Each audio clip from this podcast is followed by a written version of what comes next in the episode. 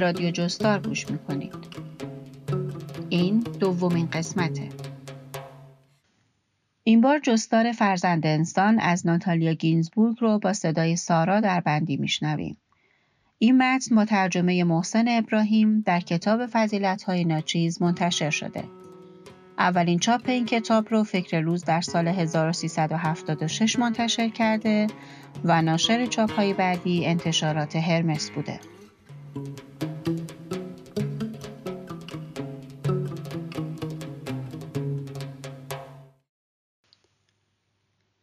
از سارا خواسته بودم علت انتخاب این جستار رو هم برامون بگه. در جواب نوشته آدونو نوشته است پس از آشویتس شعر گفتن ممکن نیست. بعدا به حال ما که در روزگار پس از آشویتس متولد شده ایم و زندگی می کنیم. فرزند انسان بین جستارهایی که دوستشان دارم عزیزترین نیست اما بدون شک نزدیکترین است به تجربه سالی که از سر گذراندیم. ادای دینی به خشم عمیق، شرمساری و حزنی که سینه هایمان را سنگین کرده. فرزند انسان جستاری است برای ما برای انسانهایی که زنده اند اما دیگر فضیلتهای بزرگ را باور ندارند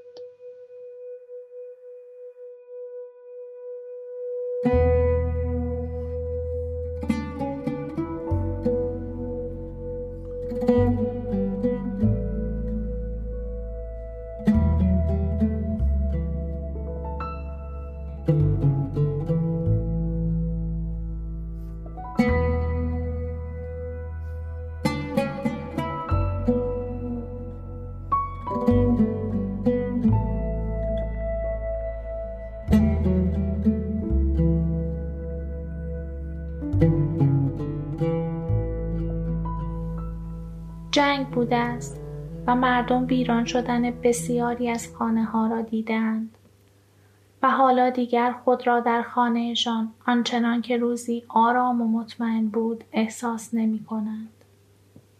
چیزهایی است که درمان نمی شود و سالها خواهد گذشت اما هرگز درمان نخواهیم شد. شاید دوباره چراغی روی میز داشته باشیم و گلدانی گل و عکس های عزیزانمان را اما دیگر این چیزها را باور نداریم چون که یک بار مجبور شدیم ناگهان ترکشان کنیم یا اینکه بیهوده بین آوارها به دنبالشان بگردیم. بیهوده است باور کنیم که می توانیم از این 20 سال مانند آن سالهایی که گذرانده ایم بی تفاوت بگذریم. هر کدام از ما که تحت تعقیب بوده است هرگز آرامش به دست نخواهد آورد.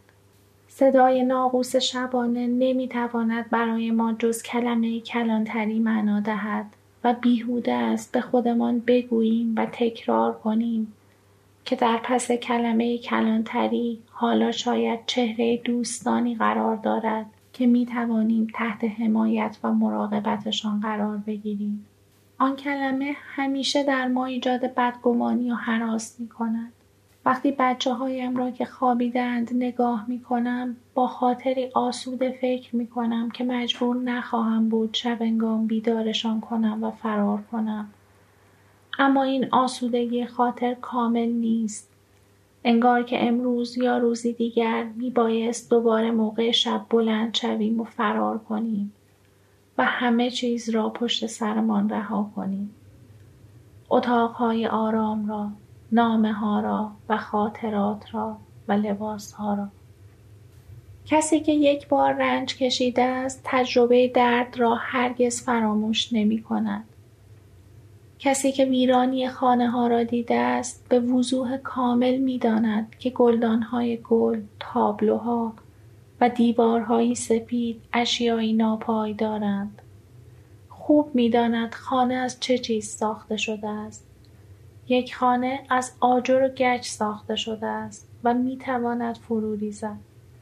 یک خانه خیلی محکم نیست. هر لحظه می تواند فرو ریزد.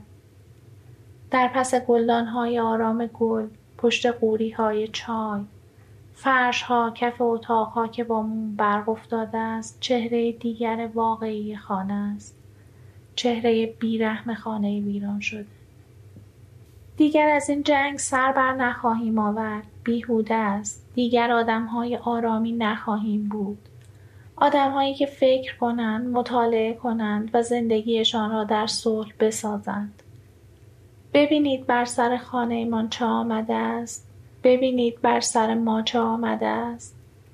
هرگز آدمهای ای نخواهیم بود. واقعیت را در حساس ترین حالتش شناخته ایم.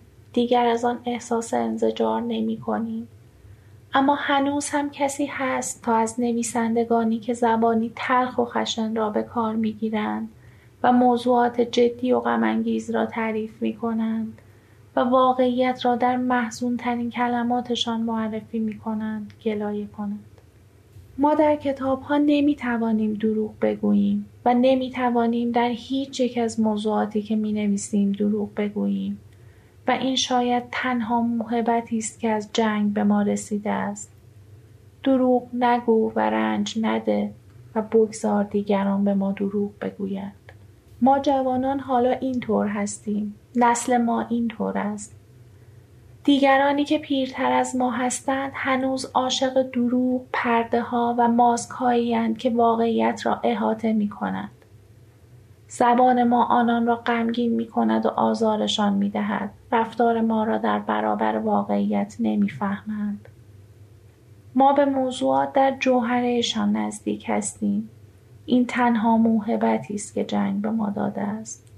اما فقط به ما جوانان داده است با آنهایی که پیرتر از ما هستند فقط ناامنی و ترس داده است و ما جوانان هم میترسیم ما هم ناامنی را در خانه هایمان احساس می کنیم اما در مقابل این ترس خلع سلاح نیستیم دارای سرسختی و قدرتی هستیم که دیگران قبل از ما هرگز آن را نشناختند جنگ برای برخی ها فقط با جنگ شروع شده است با خانه های ویران شده و آلمانی ها.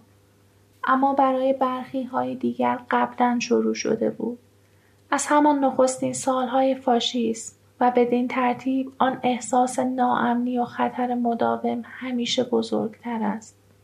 برای بسیاری از ما ترس، احساس اجبار به پنهان شدن، احساس ناگهانی ترک گرمای بستر و خانه ها در سالهای بسیار دور شروع شده است.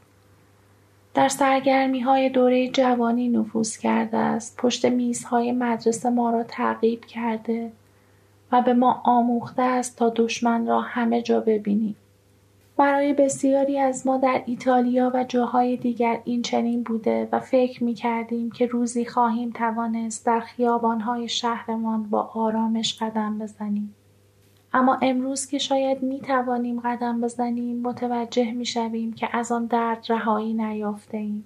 بنابراین همیشه مجبوریم دنبال نیروهای تازه بگردیم. همیشه خشونت تازه ای را در مقابل هر واقعیتی قرار دهیم. ناچاریم به دنبال آرامشی درونی که از فرش ها و گلدان های گل ناشی نمی شود بگردیم.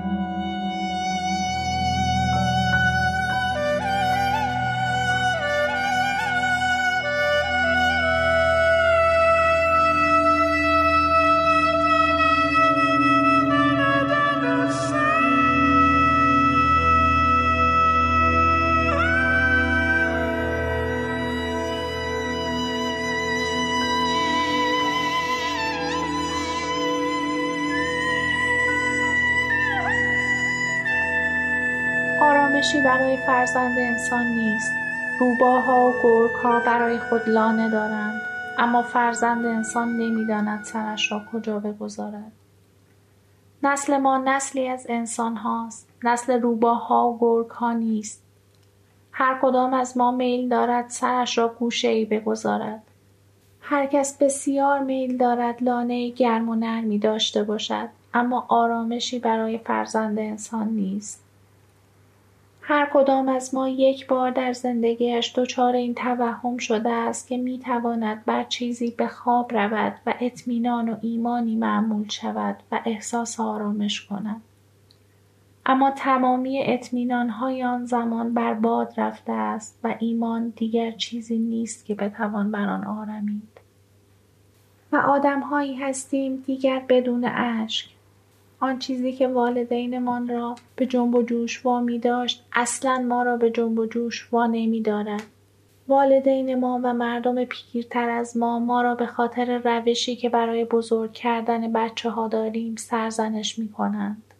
دوست دارند که به بچه هایمان دروغ بگوییم همانطور که آنان به ما دروغ می گفتند.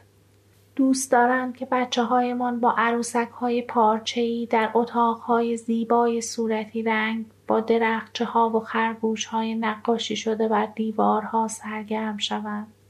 دوست دارند که تخیل آنان را با پرده ها و دروغ ها احاطه کنیم. واقعیت را در جوهره راستینش به دقت از آنها پنهان کنیم. اما ما نمی توانیم چنین کنیم.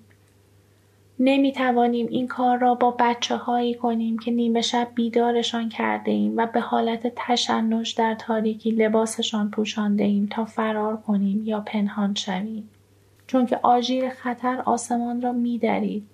نمی توانیم این کار را با بچه هایی کنیم که ترس را دیدند و وحشت را در چهره هایمان. نمی توانیم برای بچه ها تعریف کنیم که آنها را در کلم ها پیدا کرده ایم یا اینکه وقتی کسی می میرد بگوییم که به سفری طولانی رفته است. گودالی پر نشدنی است بین ما و نسل گذشته. خطرات آنان خندهدار بوده است و خانه های آنها بسیار به ندرت فرو می ریخت. زلزله و آتش سوزی پدیده هایی نبودند که همیشه و برای همه به وقوع بپیوندند. زنان بافتنی می بافتند و دستور نهار به آشپز می دادند و از دوستانشان در خانه هایی که فرو نمی ریخت پذیرایی می کردند. هر کسی تعمق می کرد، مطالعه می کرد و مواظب بود زندگیش را در آرامش شکل دهد. روزگار دیگری بود و شاید هم خوش می گذشت. اما ما وابسته این به نگرانی های ما و در نهایت شادمان از سرنوشت انسانی ما.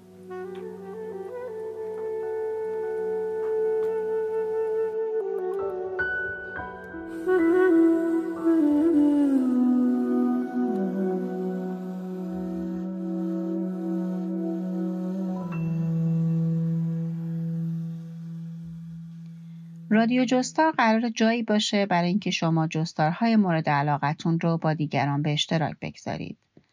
اگه دوست دارید همراهمون باشید بهمون ایمیل بزنید. راه های ارتباط با ما هم در توضیحات همین پادکست نوشته شده. اما بعد از انتشار اولین قسمت پیام های زیادی دریافت کردیم که بیشترشون سوال درباره فرم جستار بود. اینکه به چه متنی جستار گفته میشه، فرق مقاله و جستار یا متن ادبی با جستار چیه و سوالایی از این دست. برای همین تصمیم گرفتیم از قسمت سوم بخش کوچیکی رو به همین موضوع اختصاص بدیم.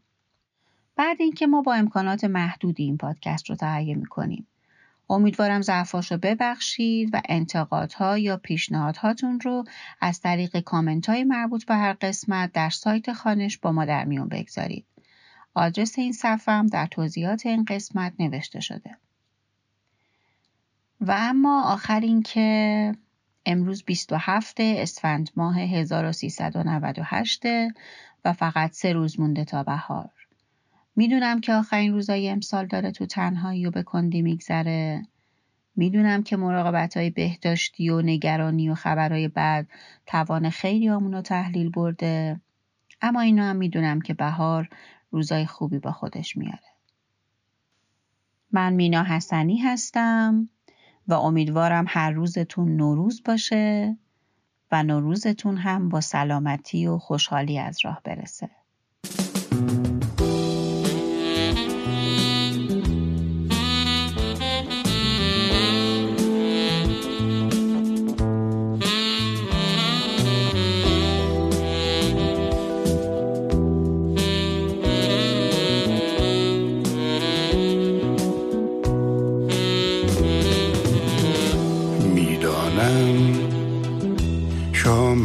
زیادی در پیش است می‌دانم.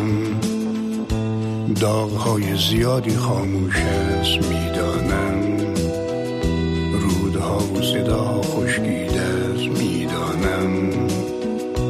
برف های گرانی بارید است اما صبح های عجیب و رودهای غریب و آفتاب نجیبی در راه است اما صبح های عجیب و رودهای غریب و آفتاب نجیبی در راه است می‌دانم.